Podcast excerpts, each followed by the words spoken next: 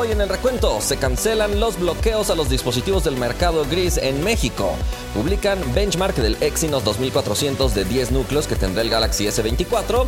Samsung y Xiaomi lanzarían plegables económicos el próximo año según rumor. Google Pixel 8 no pudo superar al iPhone 15 Pro ni Huawei P60 Pro en ranking de cámaras de DxOMark. Se filtran primeras imágenes del Honor Magic 6 Pro dando vistazo a su isla dinámica y para terminar, Apple está por anunciar nuevas Mac dentro de unos días y te cuento los rumores. Hay que comenzar. Hola, gracias por estar una vez más en el recuento. Estamos listos para ponerte al día en el mundo de la tecnología. Tenemos una noticia un poco atrasada, pero yo estaba de viaje en los Elliot, donde por cierto no pudimos ganar el premio, pero felicidades al que lo ganó de todos modos. Entonces esta noticia principal me tomó justo en este viaje y no pude grabar un contenido muy claro. Por eso es que hasta hoy lunes estamos retomando este tema, pero vamos con calma. Para empezar le agradecemos a nuestros partners Samuel, Alfred, Mark, Gustavo, Elías, Mauri, Abraham, Moisés, El Nuber, Ismael, Valentín, Víctor, Lucas, Iván, Axel, Facu, Giovanni, Samuel, Lela, Manuel, Joaco, Isaac y recientemente se unió Web Resources. Muchísimas gracias por apoyarnos con esa suscripción especial. El día de ayer publiqué el review del Oppo A78, un dispositivo de gama media que sinceramente me pareció muy bueno para competir. No podríamos decir que será el mejor de su segmento, pero creo que Oppo está manejando un precio muy mucho mejor que en años pasados donde los precios eran súper elevados. Así que si te interesa, te invito a que vayas a verlo después de ver el recuento. Asegúrate de seguirme en todas mis plataformas para que siempre estés al día en el mundo de la tecnología. La vez pasada te pregunté si crees que todas las marcas se unirían al bloqueo de celulares del mercado gris. Participaron más de 35 mil personas, 67% creía que sí, 33% votaba que no. Kibo comentó, la mejor manera de combatir el mal llamado mercado gris es mejorando sus precios. A veces un equipo sale más caro aquí que en países con mejor calidad de vida, pero siempre las marcas y empresas en general de todos los servicios cargan el peso a sus usuarios. Alfa comentó que no se olvide lo que trataron de hacer y castiguemos a las marcas este año para que se la piensen antes de volver a hacer medidas como estas. Y por último, Rey comentó, sigo teniendo fe, por favor Huawei no me falles, demuéstrale a todos que sigues siendo generoso con los usuarios. Bueno, precisamente de esto vamos a hablar en la primera noticia. Para quien todavía no se había enterado, los bloqueos de celulares al mercado gris en México ya se detuvieron. Esto luego de que la Profeco y el IFT en México hayan lanzado comunicados exhortando a las compañías a no bloquear los celulares, lo cual sonaba un poco extraño porque estas dos entidades del gobierno previamente habían lanzado también diversas publicaciones atacando el mercado gris, así que de cierto modo ellos también participaron o aportaron a estas decisiones que habían tomado las compañías, pero afortunadamente después recapacitaron y lanzaron este comunicado para evitar que las compañías siguieran afectando a los usuarios. En el comunicado lanzado en conjunto se lee lo siguiente. Se convoca a los fabricantes a formar parte de un grupo de trabajo en el que participen los distintos actores involucrados a fin de identificar medidas e implementar acciones para hacer frente a los retos que plantea el mercado gris, salvaguardando en todo momento los derechos de las personas usuarias y consumidoras. Inmediatamente después de la publicación de este comunicado el día jueves, Motorola anunció que iba a detener los bloqueos que ya se estaban realizando. En su comunicado se lee lo siguiente. Pese a que durante los últimos meses se ha logrado reducir el mercado gris en más de un 70% con las acciones que tomó la compañía, con el objetivo de acompañar el pedido de las autoridades gubernamentales, Motorola suspenderá la deshabilitación de los equipos. Así que es muy extraño porque Motorola en cierta manera responsabiliza a las autoridades gubernamentales como Profeco e IFT, que tal como te señalé, parece que ellos estaban incitando a que esto sucediera y después dijeron no, nosotros estamos a favor del consumidor, así que paren esto. Sin embargo, Motorola no únicamente señaló señaló que iba a suspender los bloqueos de los dispositivos del mercado gris, sino que también iba a reactivar los dispositivos que ya se habían bloqueado. Así que una declaración oficial de Motorola hacia Shataka, México, dice lo siguiente: Dado que el usuario está siempre en el centro de nuestra estrategia, desde Motorola vamos a habilitar para su uso los dispositivos irregulares que se activaron desde el 27 de julio durante los próximos días. De modo que si tú tienes algún dispositivo de Motorola que fue bloqueado, vuélvelo a encender y vamos a esperar porque en algún momento se van a volver a activar. Por la tarde del jueves, luego del comunicado de las autoridades gubernamentales, Samsung también lanzó un comunicado oficial anunciando que también iba a cancelar los bloqueos. En este comunicado se lee lo siguiente. En Samsung Electronics México estamos comprometidos con nuestros consumidores y con el cumplimiento irrestricto del marco regulatorio, así como con la comunicación y participación activa con las instituciones gubernamentales. En este sentido, y en línea con la solicitud que realizó Profeco junto al IFT, suspenderemos el bloqueo de teléfonos celulares provenientes del mercado gris. Asimismo, manifestamos nuestra disposición e interés en participar en las mesas de trabajo a fin de encontrar, junto con las autoridades y demás participantes de nuestro sector, la mejor solución para hacer frente a la problemática que genera el mercado gris en México. Samsung por ahora no ha informado que va a desbloquear los dispositivos que previamente fueron bloqueados, así que ese tema aún está pendiente. Pero aquí lo curioso es que todas las compañías estén diciendo que el mercado gris es un problema. Realmente para los usuarios prácticamente no es ningún problema, pero para las ganancias nacionales de estas compañías probablemente sí represente un problema, que de cualquier manera para la compañía global no debería ser un problema porque esos dispositivos no fueron robados, sino comprados en alguna otra región directamente a distribuidores de Samsung o de Motorola o de cualquier otra marca. Así que la empresa de cualquier manera está ganando dinero por esas ventas,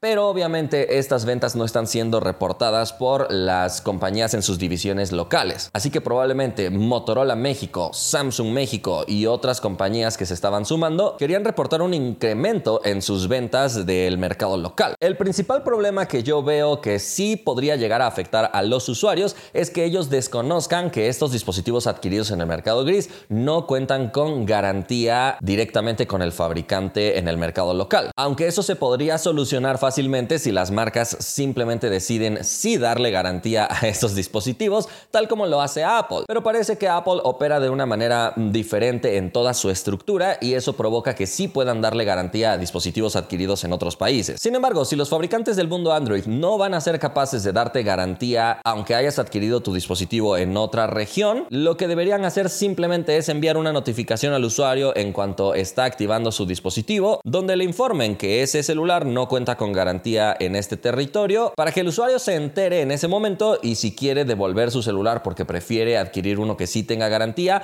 lo pueda hacer en ese momento, y si no, simplemente bajo su propio riesgo y estando consciente de esto, pueda seguir utilizando su dispositivo sin ningún problema. Por otro lado, Oppo, que era otro de los fabricantes involucrados en todo esto, ha señalado que ellos nunca iniciaron bloqueos y que por lo tanto permanecen exactamente igual. Y están en lo cierto, ellos simplemente habían anunciado su postura de que podrían iniciar bloqueos, sin embargo ya que ellos cuentan con una cadena de distribución mucho más controlada, no tenían tantos problemas con esto. Caso muy similar es el de Xiaomi, que un día antes del comunicado en conjunto de la Profeco con el IFT había enviado notificaciones a sus dispositivos, todavía no anunciando un bloqueo, sino simplemente avisando que esos dispositivos formaban parte del mercado gris. Sin embargo, como no inició ningún bloqueo, de todos modos no tienen ningún tipo de problema o cosas por corregir. Por otro lado, Huawei le ha informado directamente a Shataka México lo siguiente. Huawei informa que no bloqueará los dispositivos adquiridos a través de medios no oficiales que operen en México. Sin embargo, es importante enfatizar que estos no contarán con la protección de garantía otorgada por la ley. Por el momento, el resto de compañías no han comunicado nada al respecto de esto y curiosamente ZTE, que fue el primer fabricante en tomar esta decisión de ir contra el mercado gris, no ha comunicado absolutamente nada, aunque es muy curioso porque ZTE realmente en México no tenía grandes problemas con el mercado gris, siendo Telcel su principal aliado, era prácticamente su único distribuidor. Entonces solamente queda pendiente el tema de Samsung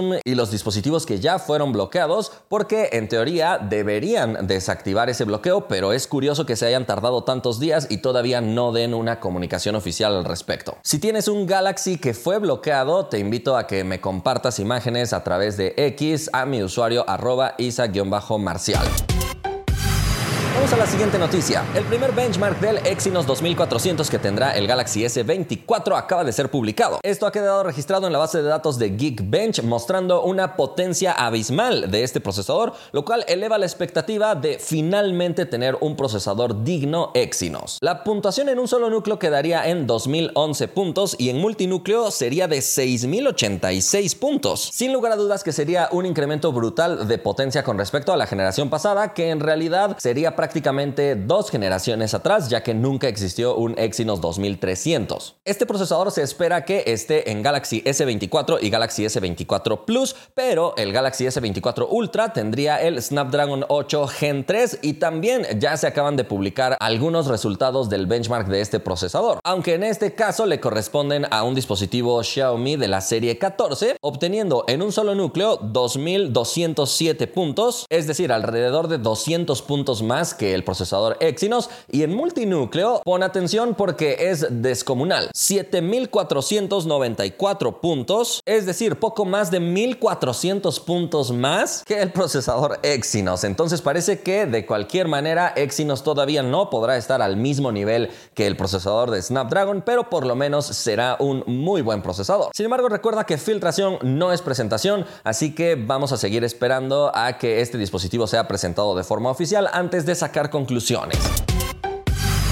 Vámonos a la siguiente noticia. Samsung y Huawei están planeando lanzar plegables más económicos el próximo año. Esto con la finalidad de seguir popularizando este nuevo formato. El famoso filtrador Tech Reve publicó lo siguiente. Huawei planea lanzar una versión básica de su teléfono plegable tipo Flip en la primera mitad del próximo año con un precio de aproximadamente 735 dólares. Y después en una publicación siguiente añadió que Samsung planea hacer exactamente lo mismo. Así que podríamos decir que en precio global rondaría los 14 mil pesos mexicanos, pero seguramente si llega a México se elevaría mucho más y en mis cálculos podrían costar unos 17 mil o 18 mil pesos mexicanos, que de todos modos si lo comparas con el precio que actualmente tienen los plegables de última generación tipo Flip, sí estaríamos hablando de dispositivos más económicos, pero no sé si lo suficiente como para que más personas se animen a comprarlo. De hecho, déjame saber en los comentarios si tú no has comprado un dispositivo plegable por el precio o porque simplemente no te gusta.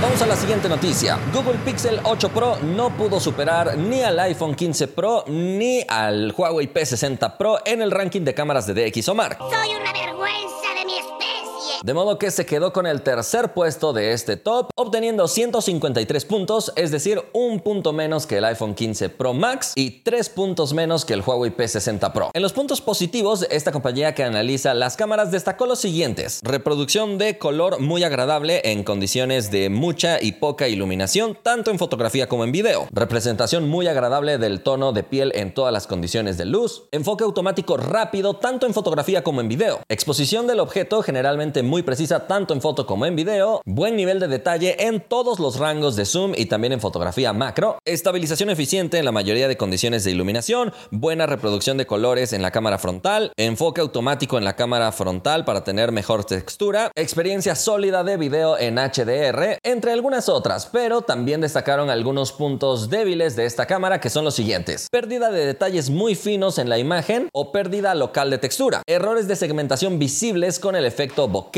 un poco de ruido presente en los videos grabados en condiciones con poca luz, diferencias visibles en la nitidez de un fotograma a otro en la grabación de videos y por último rendimiento limitado del zoom de audio. Aunque el zoom de audio realmente es una característica que no integran todos los dispositivos, así que me parece un poco extraño. De cualquier manera, el Google Pixel 8 ha recibido una puntuación muy elevada, simplemente lo destacable es que no fue capaz de rebasar a algunos competidores.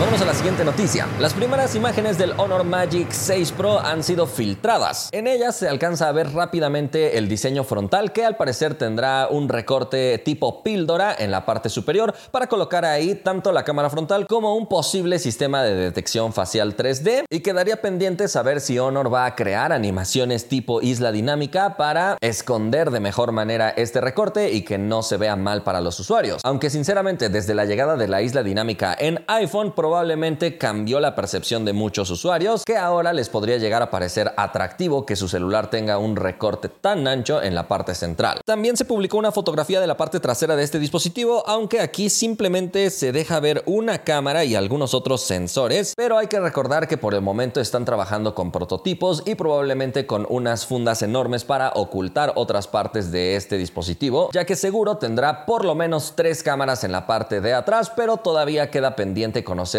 sus especificaciones y más detalles. Por ahora simplemente se han filtrado estas imágenes que nos pueden dar una idea y por cierto fueron publicadas por Digital Chat Station en su cuenta de Weibo, pero después borró la publicación.